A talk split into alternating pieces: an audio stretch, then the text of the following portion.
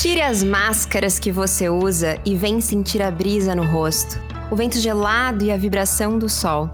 Vem descobrir o que não nos foi permitido saber. Vem transcender, vem transformar. Vem descobrir e abraçar a nova você. Seja muito bem-vinda à Louva Deusa. Você que está nos escutando aí do outro lado, seja muito bem-vinda ao quarto episódio do Papo com as Deusas dessa temporada. Se você está chegando hoje por aqui, logo depois da gente acabar essa conversa, pode voltar nos episódios anteriores com as avós da razão, Fabiola Oliveira e Mia Lopes. Prepare o caderninho porque o papo de hoje com certeza vai render dicas preciosas para todas nós. Vamos juntas? Preparem-se! A convidada de hoje vai fazer esse programa explodir. De prazer, é claro. Ela é escritora, terapeuta sexual, especialista em psicologia e sexualidade positiva e criadora do Lasciva Lua e muito pedida, solicitada aqui para trazer para o nosso programa. Seja muito, muito bem-vinda ao nosso estúdio virtual, Lua Menezes. Ai, muito obrigada pela introdução, pelo convite. É um prazer estar aqui. A gente já tinha se falado antes e eu estou muito feliz que finalmente deu certo. Obrigada. Ah, eu também. Eu tô aqui só emoção de tê-la aqui com a gente. Eu já dei uma introduzida, mas eu gosto de perguntar, para além de todos esses títulos que a gente carrega e que são parte de quem a gente é, quem a minha convidada é nesse mundão. Então, quem é você nesse mundão? Nossa, que pergunta existencial para começar. Mas, bom, eu sou a Lua, eu acho que eu sou uma mulher me descobrindo na minha jornada cada vez mais. Eu sou filha de Oxum, filha do Nordeste, sou cearense, sou, sou uma grande amante da vida, da arte, da cura. Então acho que essas palavras elas me tocam, sabe? E acho que o meu grande caminho nesse mundo é sobre sentir, sobre aprender a sentir, sobre voltar a sentir e sobre se permitir sentir. E eu acho que é isso que eu tento trabalhar no meu trabalho. Trabalhar no meu trabalho ficou redundante, mas é isso. É isso. Nossa, e você falou de sentir, sabe que tem algumas pessoas que eu entrevisto muitas pessoas para louvar a deusa, mas tem algumas pessoas que quando eu começo a entrevista, geralmente quem já está muito trabalhando esse sentir e que fala sobre esse sentir, é, é muito interessante como eu começo, as minhas emoções, elas ficam aqui, ó, a flor da pele. Você começou a falar, eu tô emocionada. Olha que coisa, que coisa bonita, né? Uma sensação muito gostosa.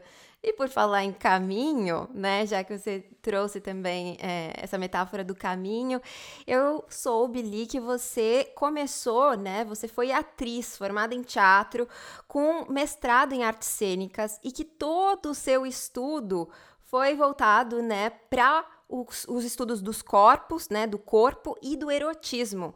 Eu fiquei muito curiosa para saber é, qual que eram essas perspectivas, né, desses estudos, o que, que você de fato estava buscando e analisando, como que foi essa jornada. Então, é muito interessante, porque quando eu comecei, eu descobri que eu queria fazer teatro com 14 anos. Quando eu fiz a minha primeira peça de teatro na escola, eu fazia a mocinha da peça e tinha uma cena super dramática que o mocinho morria, alguma coisa assim. E no final, quando a peça acabava, veio uma menina chorando e me abraçando e dizendo: Foi lindo! E aquilo me emocionou de uma maneira que ali, com 14, 15 anos, eu pensei: é isso que eu quero fazer. Eu quero emocionar as pessoas. É isso. E eu sempre fui muito apaixonada por arte. Então, eu já fui muito determinada, assim, fiz vestibular para teatro e para história, porque eu gosto muito de história, mas sabia que teatro era a minha primeira opção. E aí, no teatro, eu fiz uma caminhada que hoje eu consigo olhar para trás e ver o quanto ela tem a ver com o trabalho que eu faço hoje sobre sexualidade, mas na época eu nem imaginava. Então, muita gente não sabe o que é que as pessoas estudam em teatro, mas a gente estuda muito corpo, e eu estudei muito corpo, desde o meu TCC até projeto de pesquisa. Então, a minha orientadora, por exemplo, era da dança, não era do teatro. Então, aí eu fui começando a estudar o corpo e a nossa relação com o corpo, as questões sobre corporeidade e antropologia do corpo. Então, como a gente foi se distanciando ao longo da história do nosso corpo, colocando uma hierarquia sobre quem a gente é, então colocando a mente e a razão em cima do corpo e ao mesmo tempo diminuindo a importância do corpo como se o corpo fosse mal ou inferior ou qualquer coisa descartável, enquanto o que importa é o cabeção. É o que a gente pensa, né? Eu penso logo existo. Mas e aí? Danço, logo existo. Gozo, logo existo. Sinto, logo existo. Então, aí tinha esse processo de recuperação mesmo do corpo e de eu entender o meu corpo, porque eu era uma pessoa muito racional. Eu sinto que eu tenho uma, uma tendência também a ser muito racional, muito estudiosa, muito nerd, a querer entender tudo com a razão. Então, o teatro foi esse primeiro lugar em que eu comecei a me conectar com o meu corpo a partir da sensação e a partir da conexão com os outros corpos. Porque teatro é isso, a cena você está ali, por mais que você esteja num monólogo, você tem a plateia, você tem a galera que está nos bastidores, no backstage. Então, o teatro é a arte do encontro. Tem um mestre do teatro que fala isso, Grotowski, que o teatro é a arte do encontro. E para mim, a vida é a arte do encontro. E aí, quando eu fui para o mestrado, eu comecei a trazer um pouco mais do erotismo aí também, porque já pulsava muito isso dentro de mim, eu já escrevia diários, e os diários eu escrevia muita putaria nos diários, então toda putaria boa que eu vivia, eu escrevia. E tem uma autora que eu amo, que é a Anaís Nin, que ela fala que ela escrevia para sentir a vida duas vezes. E essa sou eu, eu escrevo para sentir a vida duas, três, quatro, cinco vezes. E aí, eu era atriz de teatro em Natal, num momento político que foi muito triste para todos os artistas do Brasil, que foi quando teve o golpe e Dilma saiu.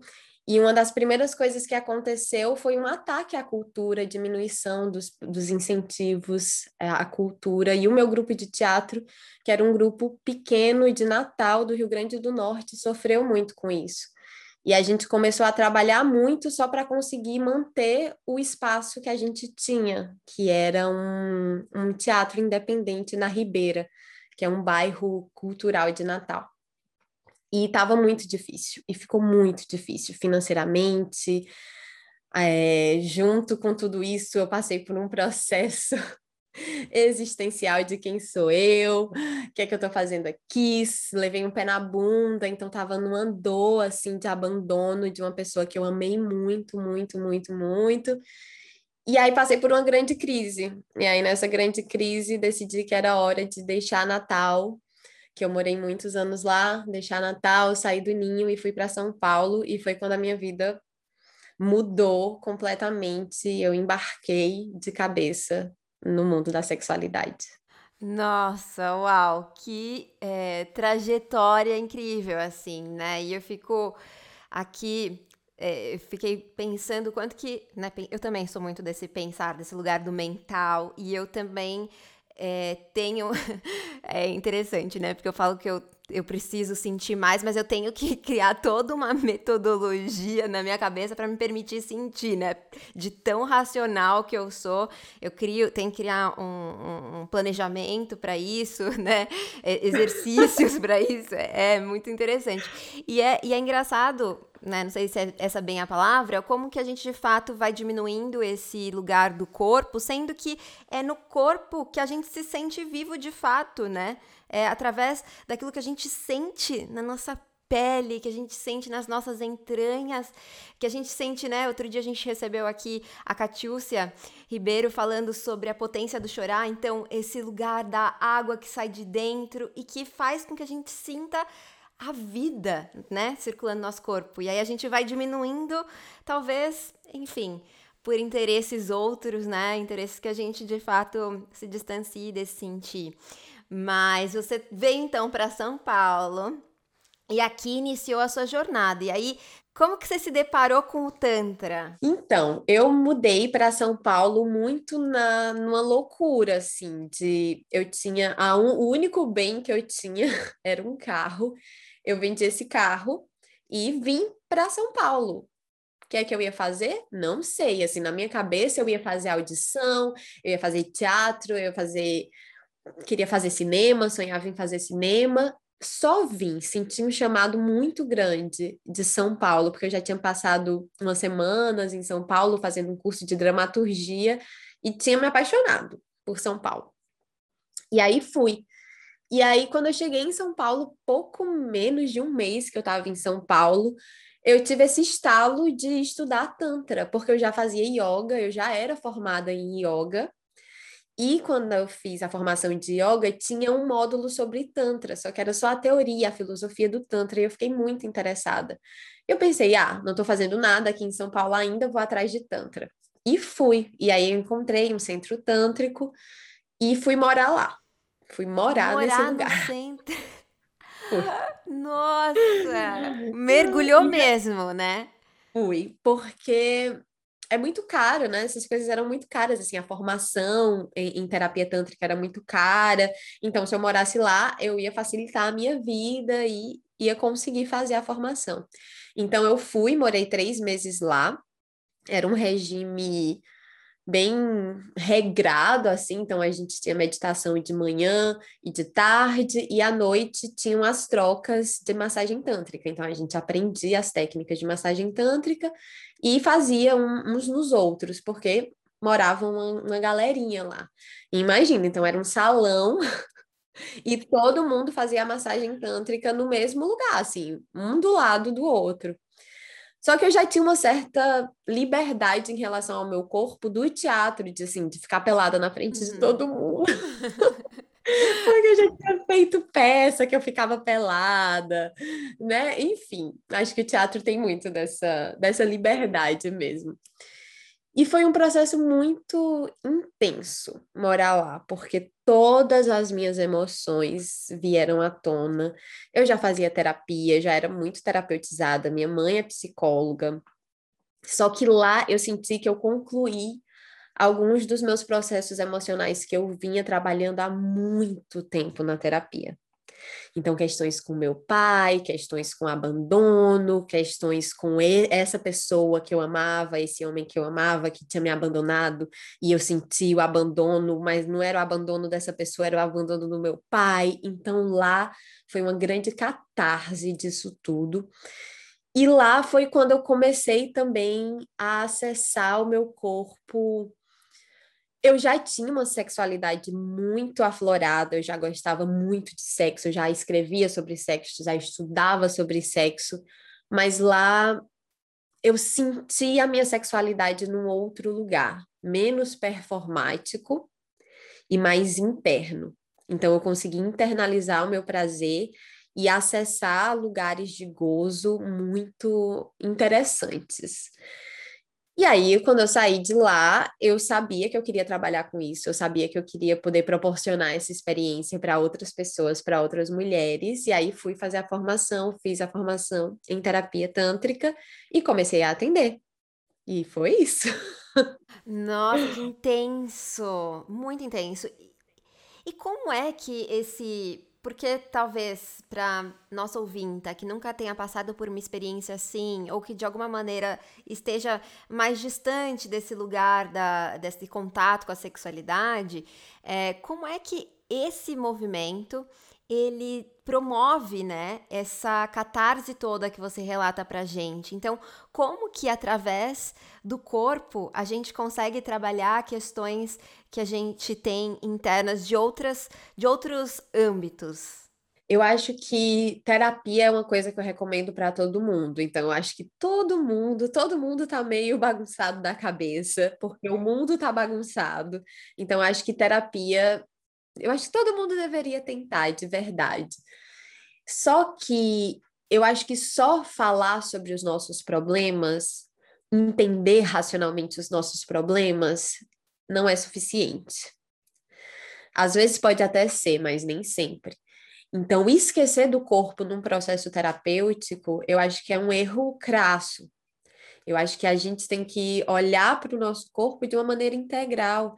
E o nosso corpo pode nos fazer acessar lugares de dor, de memórias traumáticas, sim, mas também de prazer, de libertação. Tem coisas que a gente vai guardando no nosso corpo que às vezes é um grito, é um choro, é um, um orgasmo que vai fazer sair, que vai liberar, que vai transbordar isso que estava represado. E a gente se, se represa muito, a gente se poda muito, a gente guarda muito.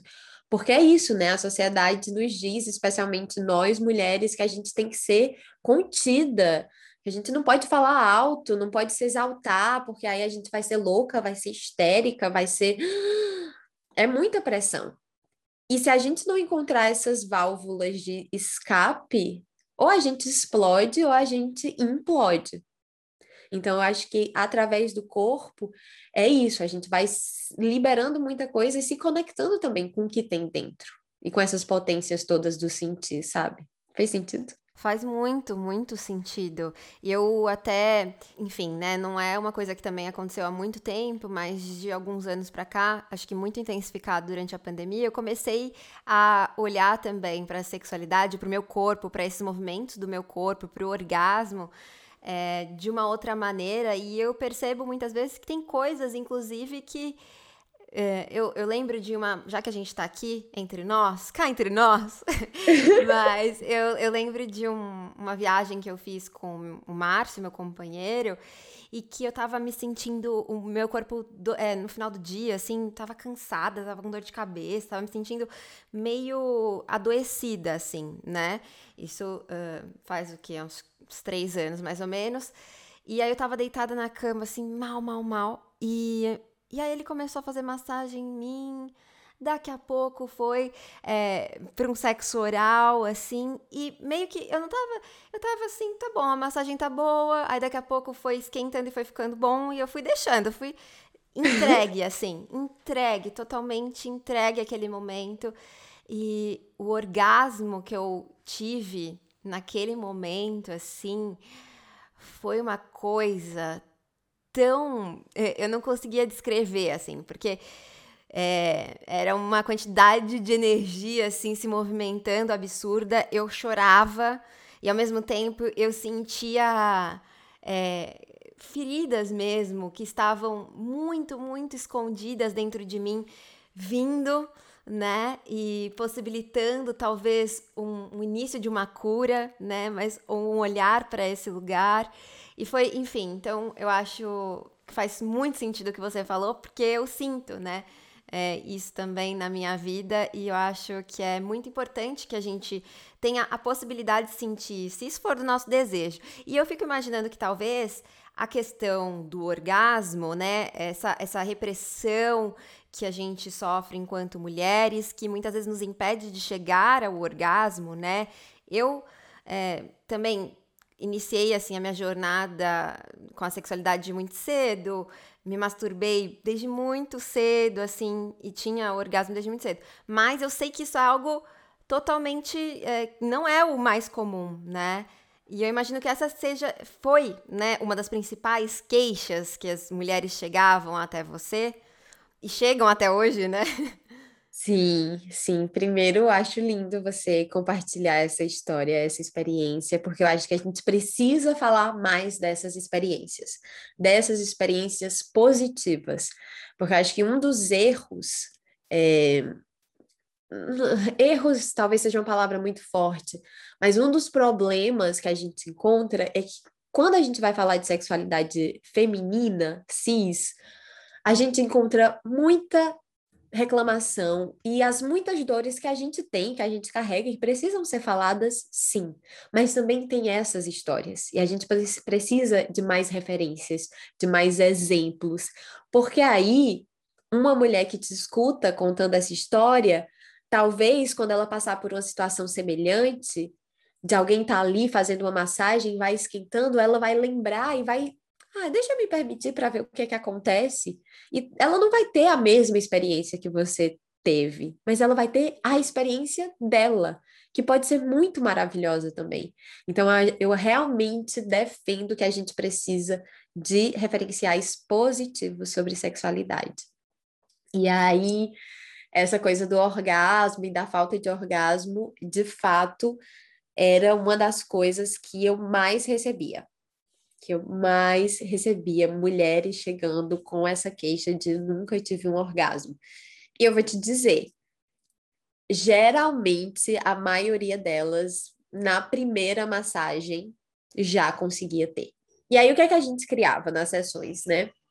Um ambiente seguro, onde a mulher conseguia relaxar, então tinha uma longa conversa. Eu sempre gostava de conversar muito o máximo possível antes da, da massagem, antes da gente ir para o corpo.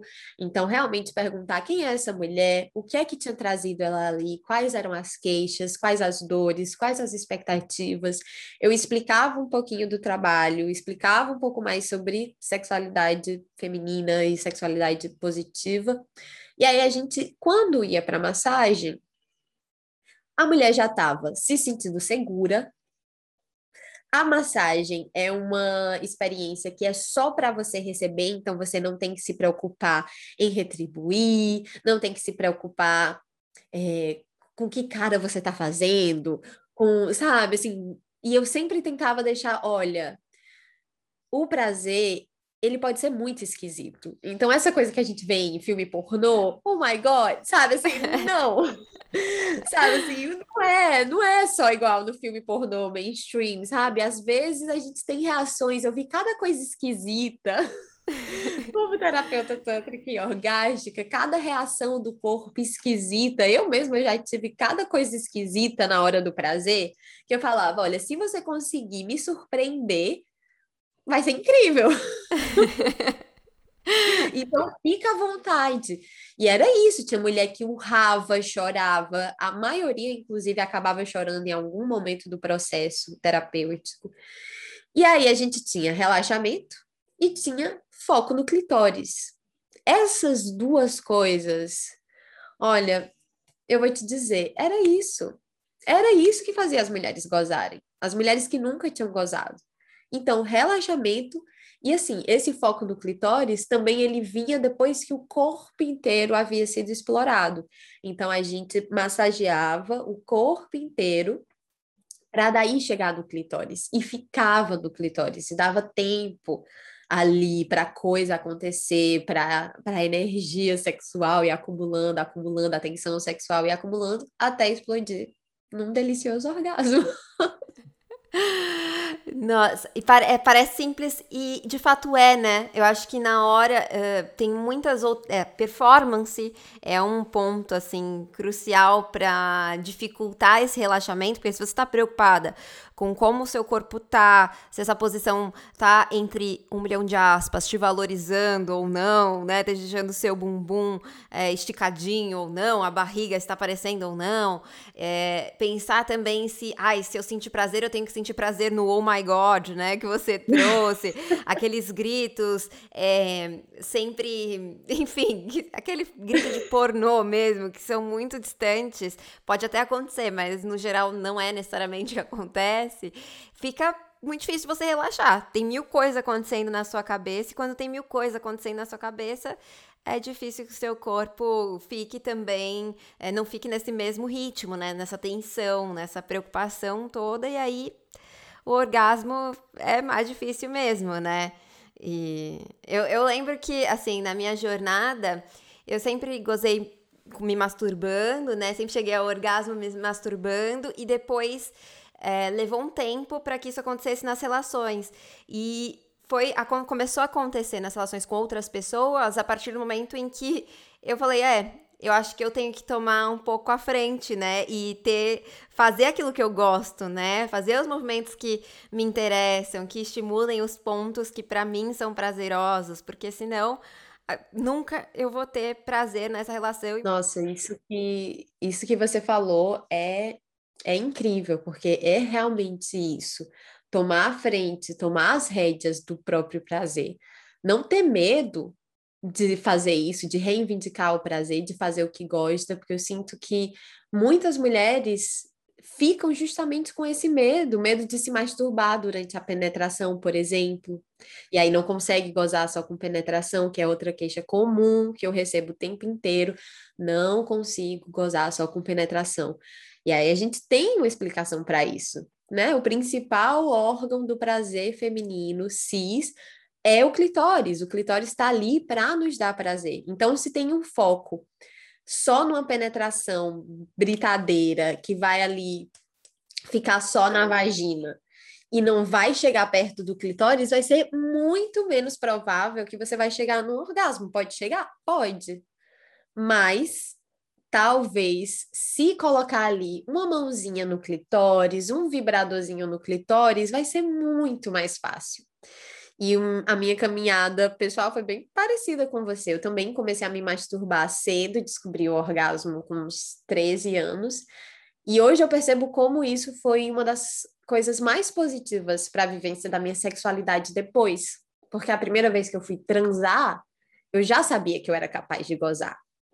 Então demorou um tempo para eu conseguir gozar com meu primeiro namoradinho, mas eventualmente eu consegui, porque eu sabia que eu era capaz. Então eu já sabia ali, muito nova, adolescente ainda, que eu conseguia, só que eu tinha que aprender como conseguir com ele. E aí o que é que acontece com as mulheres que pulam essa etapa? Que não se masturbam, que não descobriram a, a, o orgasmo sozinhas. Às vezes elas vão começar a transar, e aí o cara não vai saber o que fazer, porque é educado pelo pornô, vai fazer um negócio totalmente aleatório ou que não funciona ali para aquele corpo daquela mulher, a mulher não vai gozar e vai pensar que tem alguma coisa de errada com ela e não com o sexo que ela está fazendo. Então ela começa a duvidar da própria potência. Ela começa a duvidar da potência orgástica dela. Por isso que eu sempre defendo quanto a masturbação também é emancipadora, porque a gente descobre o nosso prazer por si mesma, sem esperar e sem depender de ninguém. Exato. E aproveitando que você falou da masturbação, eu nem estava programando de fazer essa pergunta, mas é um tópico que eu tenho visto, assim, vir e mexe nas redes e que eu acho que pode ser interessante, né? Eu, particularmente, eu acho que eu concordo muito com você, que o orga é você se masturbar e você se conhecer e você ter prazer sozinha é um caminho assim muito importante, né, para nossa vivência, vivência da nossa sexualidade, para nossa experiência dentro desse corpinho. Mas é, eu vejo muito uma, uma tem surgido manchetes aí falando dos do, perigos é, do, do vibrador, ou os perigos é, do uso excessivo né, do vibrador, da masturbação, e eu fico pensando, é, eu fico um pouco uh, receosa com isso, porque eu fico pensando, Pode ser, pode ser que tenham algumas coisas, né, que a gente precise falar sobre isso mesmo.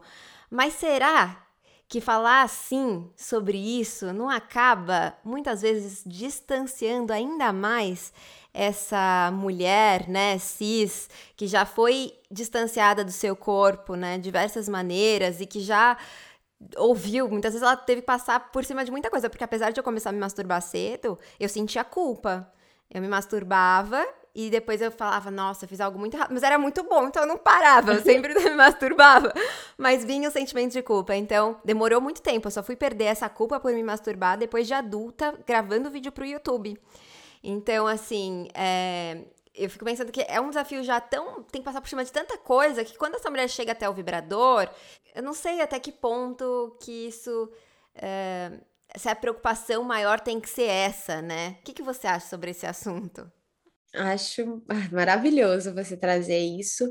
Eu acho que tem um terrorismo psicológico muito grande nessas, nessas matérias. Sim, tem coisas que a gente pode falar sobre vibrador, mas olha qual é o tom né? Vibrador vicia, não pode usar, que você vai, vai perder a sensibilidade. Vai perder a sensibilidade como? O vibrador vai arrancar os seus nervos, vai jogar fora? Como é? Vai lesionar? O que é que vai acontecer? Não vai perder a sensibilidade, isso é um mito. O que pode acontecer é você ficar condicionada. Se você usar demais e só usar ele, o vibrador é um estímulo mais intenso então, você pode ficar acostumada com aquele estímulo intenso e ficar preguiçosa para outros estímulos. O nosso cérebro, eu sempre falo isso, o nosso cérebro ele gasta muita energia. Então, o cérebro ele sempre prefere o caminho de me menor esforço. Então, se o vibrador é o caminho de menor esforço, talvez quando você vai tentar se masturbar então com a mão, vai demorar mais, você não vai sentir tanto, tão rápido quanto o vibrador, e aí o que é que acontece? Aí você se frustra, fica impaciente e desiste ou pega logo o vibrador. Então, não é porque você perdeu a sensibilidade, é só porque você está acostumada ali com ela. Então, tem como balancear e simplesmente revezar. Então, usa o vibrador, mas continua se masturbando de outras maneiras também, continua explorando outras possibilidades, que aí dá tudo certo. E, inclusive, isso é uma das coisas que eu falo nos meus cursos, assim, porque o quanto a gente, quando vai falando de sexualidade feminina, a gente vai encontrando novas formas de repressão. Um terrorismo psicológico sobre, sobre ai, vibrador vicia. Ou, por exemplo, olha, mas não pode transar com muita gente que suja a energia. Eu fico indignada com essa. Eu fico muito indignada, porque, assim, parte do princípio de que o sexo é ruim. Então, é essa ideia de que o sexo é sujo e proibido e, e ruim, revestida com um, um novo discurso, às vezes um discurso de nova era. Então, a pergunta que eu sempre faço quando me perguntam, Lua, mas e se eu transar com muita gente e sujar a minha energia? Porque assim, por que diabos você transaria com alguém que você julga que tem energia ruim? Para começar. Para começar, por quê? e mesmo que, ok, se você acredita que sexo é troca de energia, e eu acredito de uma maneira metafórica e, e, e, enfim, acredito sim que é troca de energia, é troca de fluido, é troca de muita coisa. Mas se você tá ali com uma pessoa que é legal, fazendo uma coisa legal, a energia vai ser muito legal também. Então vai ser uma troca de energia boa, não é? Então acho que a gente tem que ficar bastante atentas a isso. E por isso que eu fui depois, né, continuando essa, essa longa jornada, eu fui me especializar depois em sexualidade positiva. Então, eu fiquei, né, trabalhando como terapeuta tântrica, depois orgástica, mas depois eu vi que tinha umas limitações ali daquele trabalho. Então, eu atendia em São Paulo e no Rio de vez em quando. Então, eu ficava limitada geograficamente aquelas mulheres que estavam ali e eu tinha muita vontade de levar isso para mais mulheres. E aí, quando eu me mudei para Nova Zelândia, que foi outra mudança ainda mais drástica do que de Natal para São Paulo, eu sabia que eu queria transformar o meu trabalho em digital. E aí foi quando eu comecei a criar os cursos online, os workshops. E aí tá sendo muito bonito, que eu já tô nessa caminhada faz um tempo também. E tem sido muito bonito porque eu vejo agora as mulheres descobrindo por elas mesmas. E isso é autonomia. Isso é protagonista. Porque às vezes, como terapeuta, algumas mulheres jogavam, transferiam mesmo a potência delas para mim. Então, por exemplo, elas iam para uma sessão, recebiam uma massagem e dizia: "Nossa, mas eu só consegui porque foi aqui, porque foi com a lua, porque foi nessa situação". E eu dizia: "Não, você tem essa potência, tá aí, é sua, eu facilito, mas tá aí".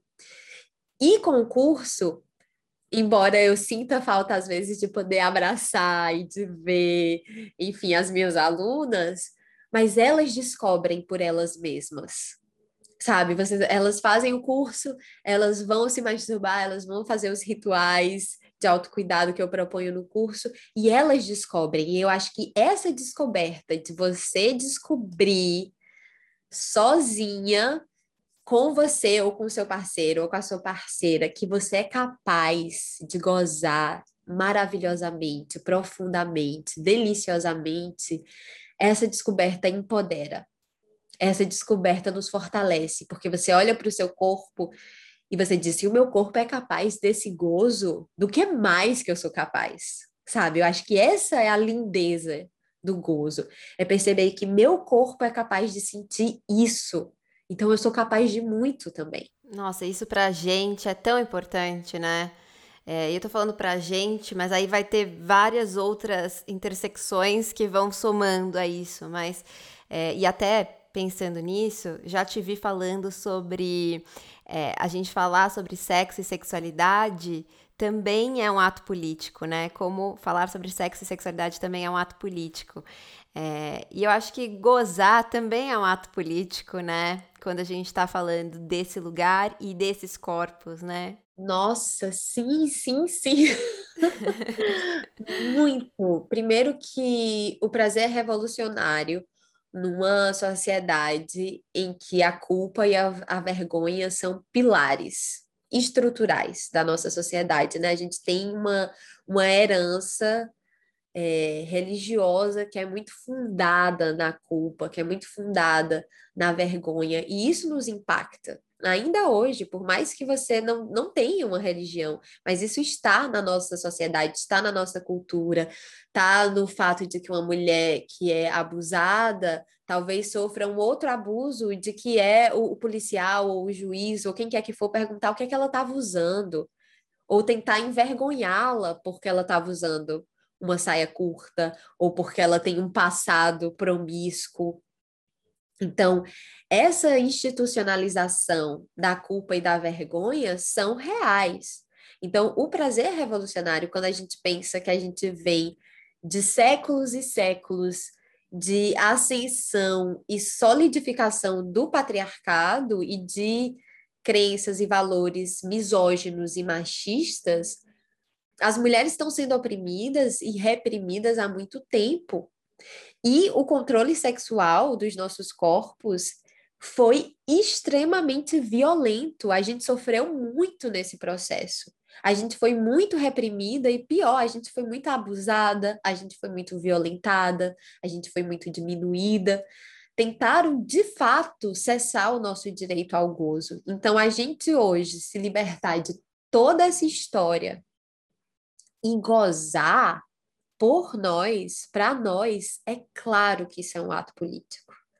E isso nos fortalece para a luta política também. Então, uma autora que eu gosto muito é a Audre Lorde, que ela tem um ensaio clássico que é o Usos do Erótico, o Erótico como Poder, e ela traz isso.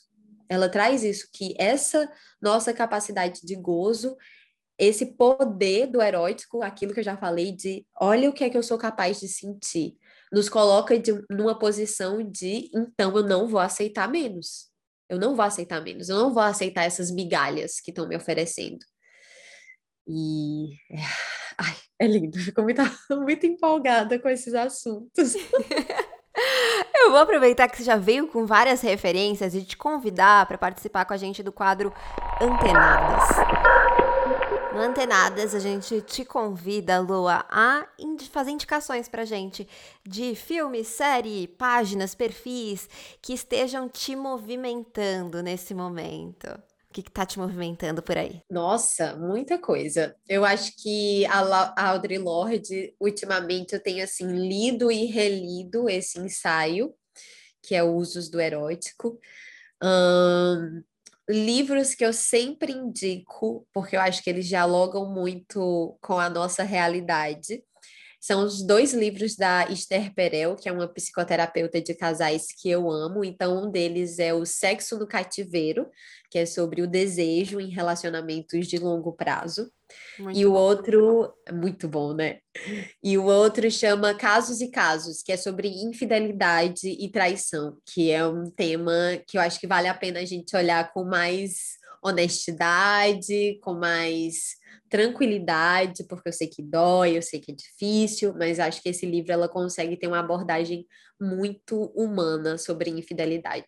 Ai, que maravilhosas!